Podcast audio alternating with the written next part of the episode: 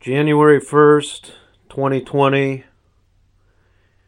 There will be no singing on the epilogue to The Black Hole, Season one. I have some very serious things to talk about. Namely, uh, why I no longer work at the mine.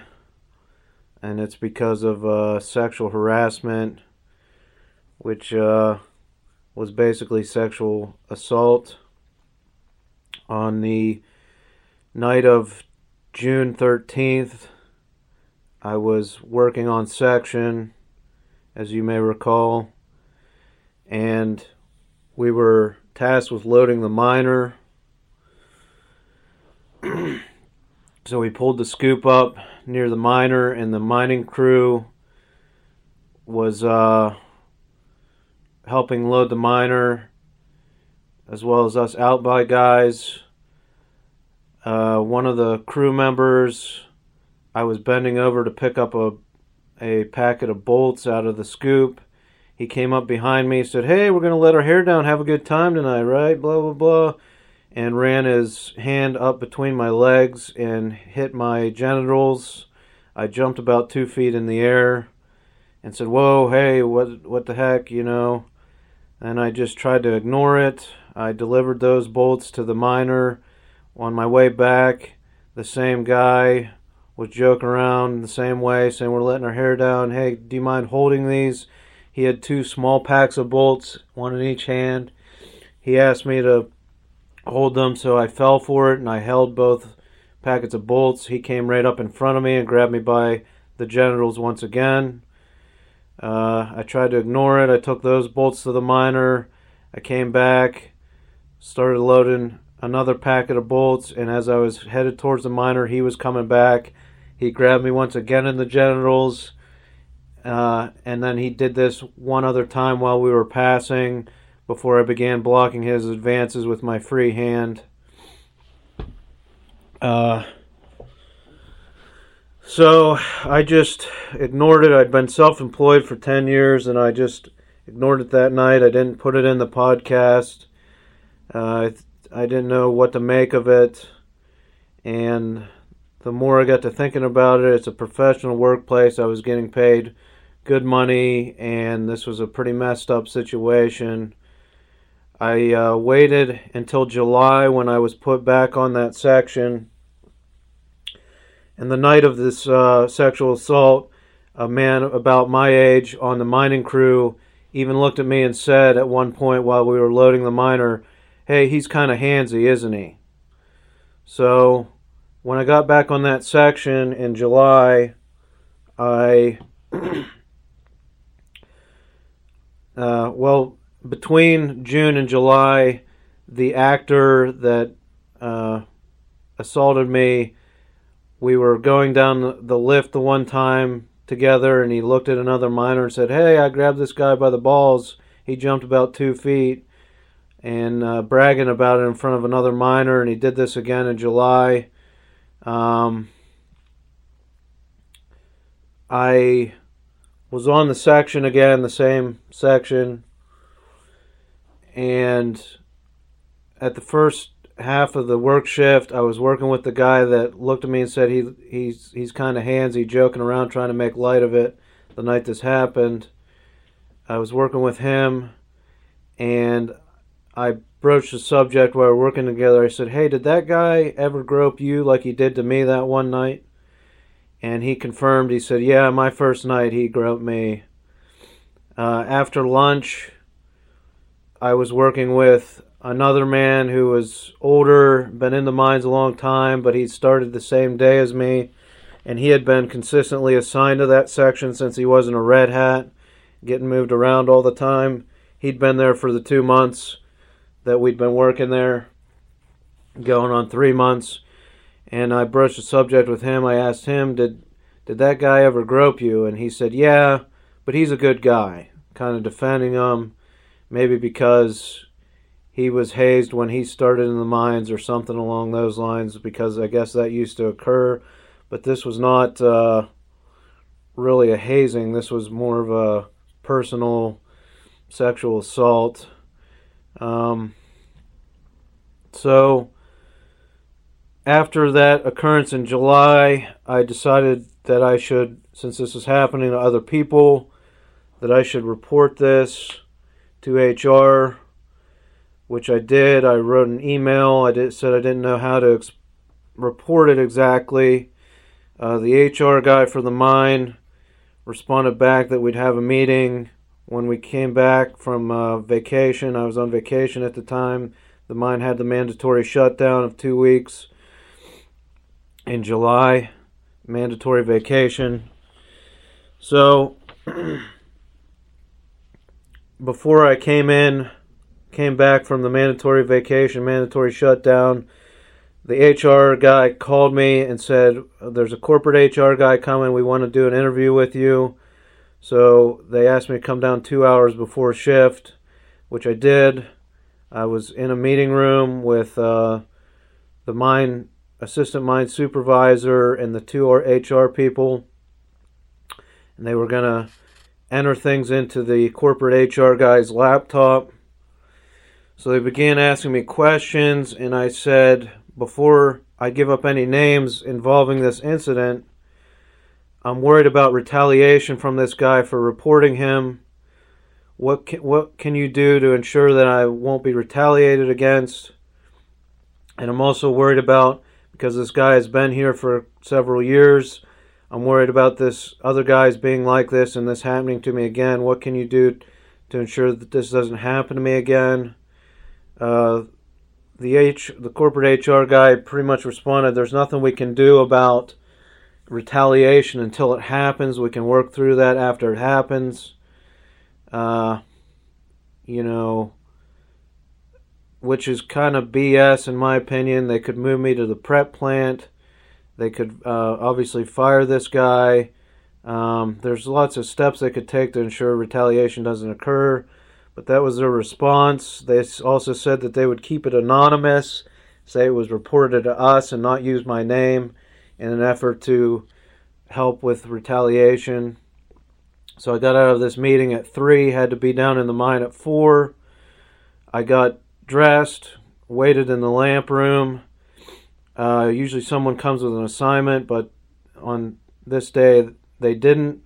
I waited till ten to four and I went to the mine, or the shift supervisor.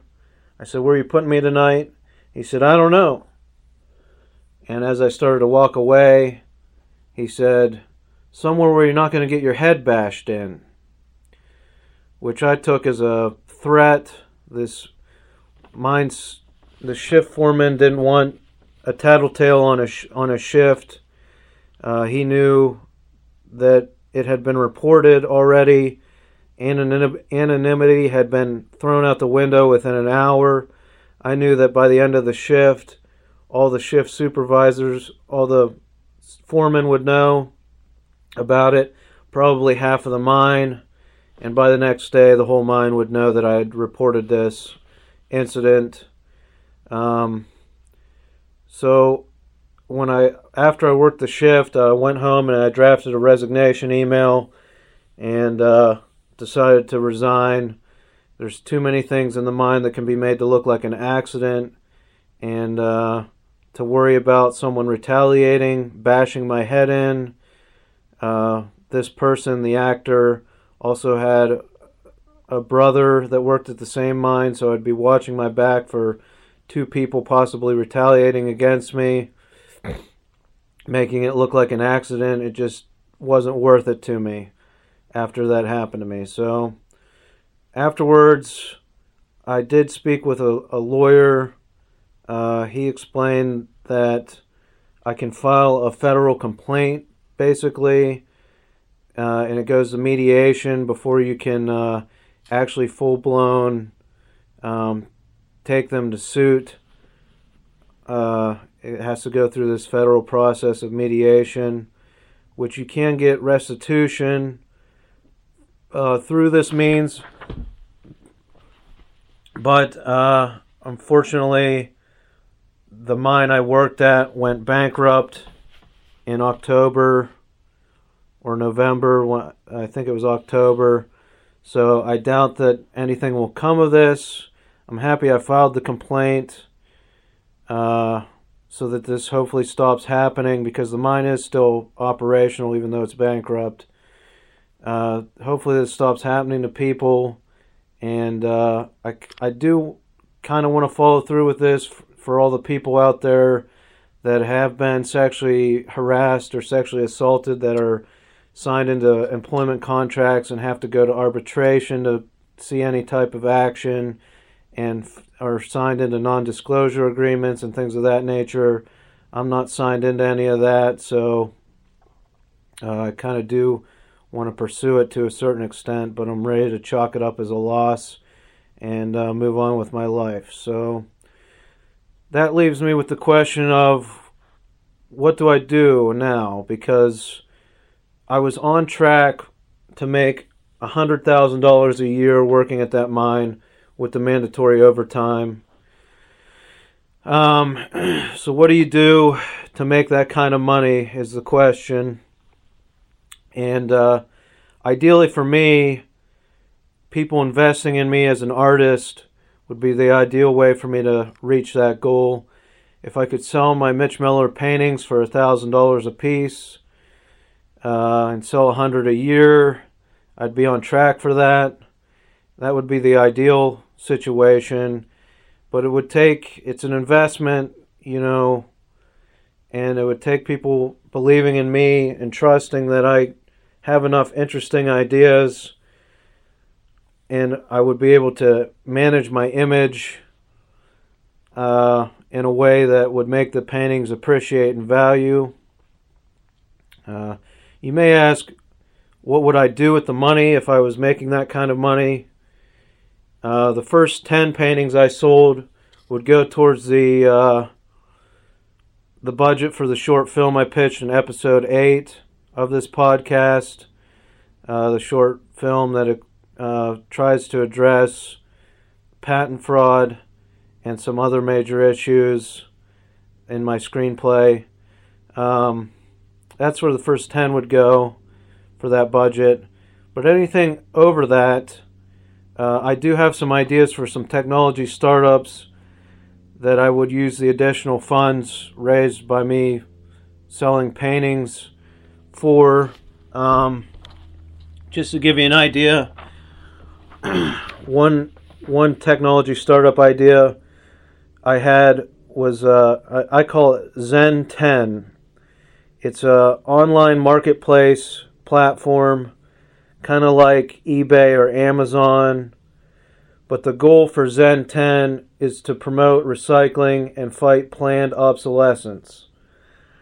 So planned obsolescence, for those of you that don't know, is basically the idea that engineers design and redesign products, continue to change the design year after year or every two years, so that eventually when a product, say an appliance, breaks down after five years, you can't even buy replacement parts because the design has changed so much over those five years that you can no longer uh, buy replacement parts and fix the product. Your only option is to buy a new appliance.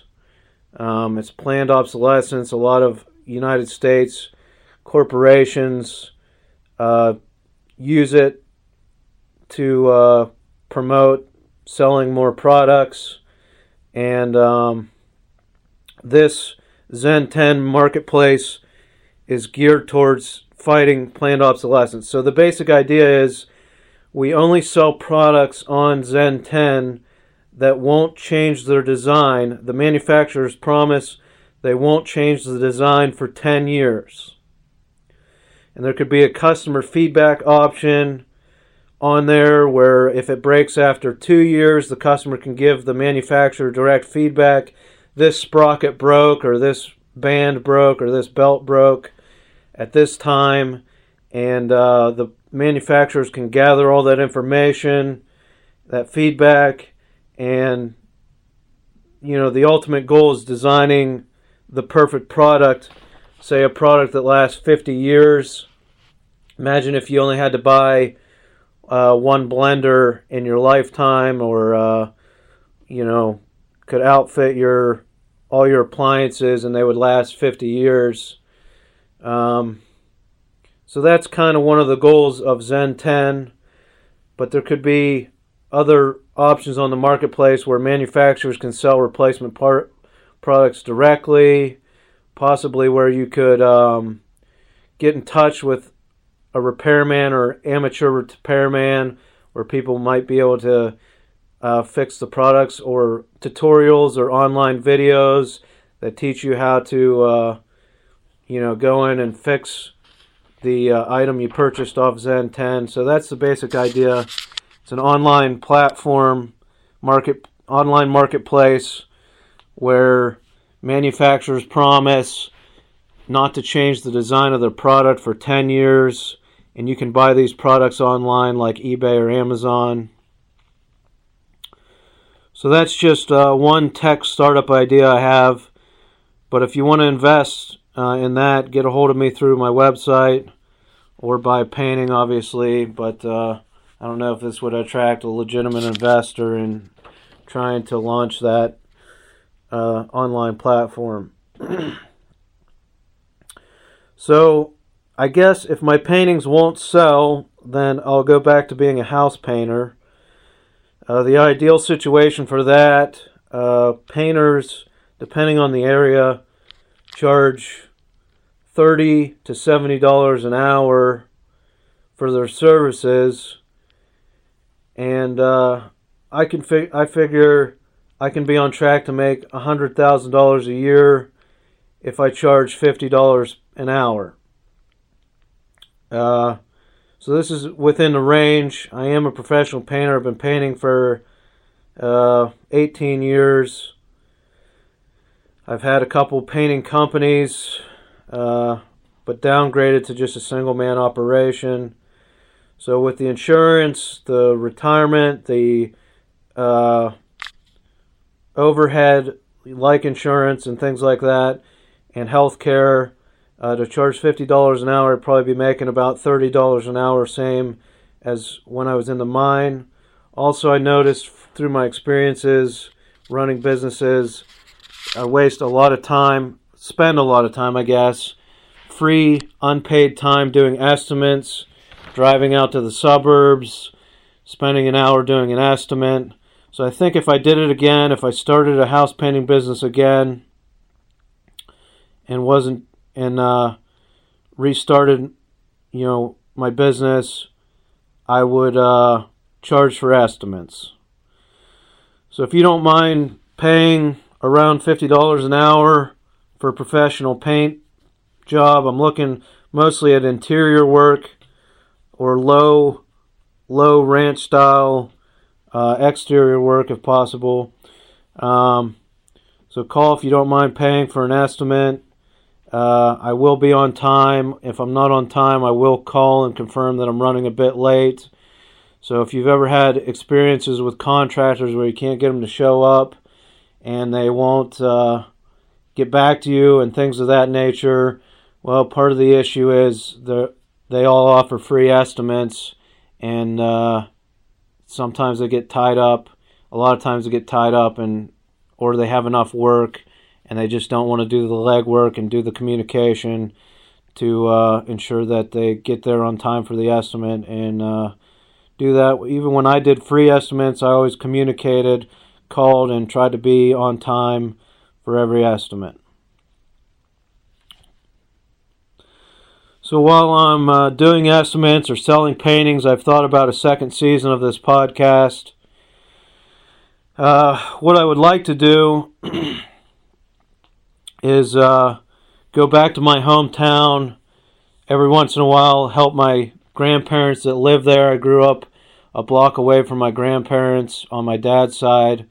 My dad and my uncles were raised in a small town, the town of Utica, Pennsylvania, and uh, I was born, I was raised there.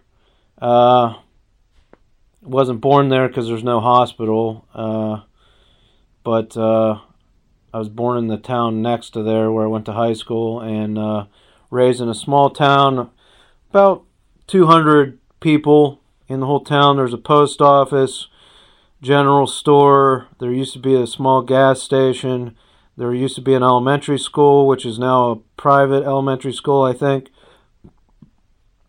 uh, just a small town in northwestern Pennsylvania, and I'd like to explain the dynamics of growing up in a small town like that, the families that inhabited that town. Uh, obviously, I changed the names to protect their identities, uh, and go into some of my personal history and my experiences growing up in this small town.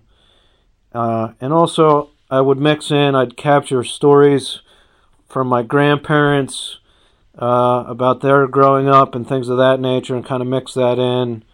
Uh, some of my grandmother's stories, maybe some of my grandfather's stories, things of that nature. So I think it would make a pretty interesting podcast, uh, The Black Hole Season two. Uh, probably won't start for three or four months, but that's ideally what I'd like to do. Um, so I just want to thank you for all your support. Uh, you know, I wanted to explain what exactly happened, why I'm not no longer working in the mine, and for those of you that may have worried about me working in the mine, mine, uh, just let you know that I'm no longer employed in the mine. Um,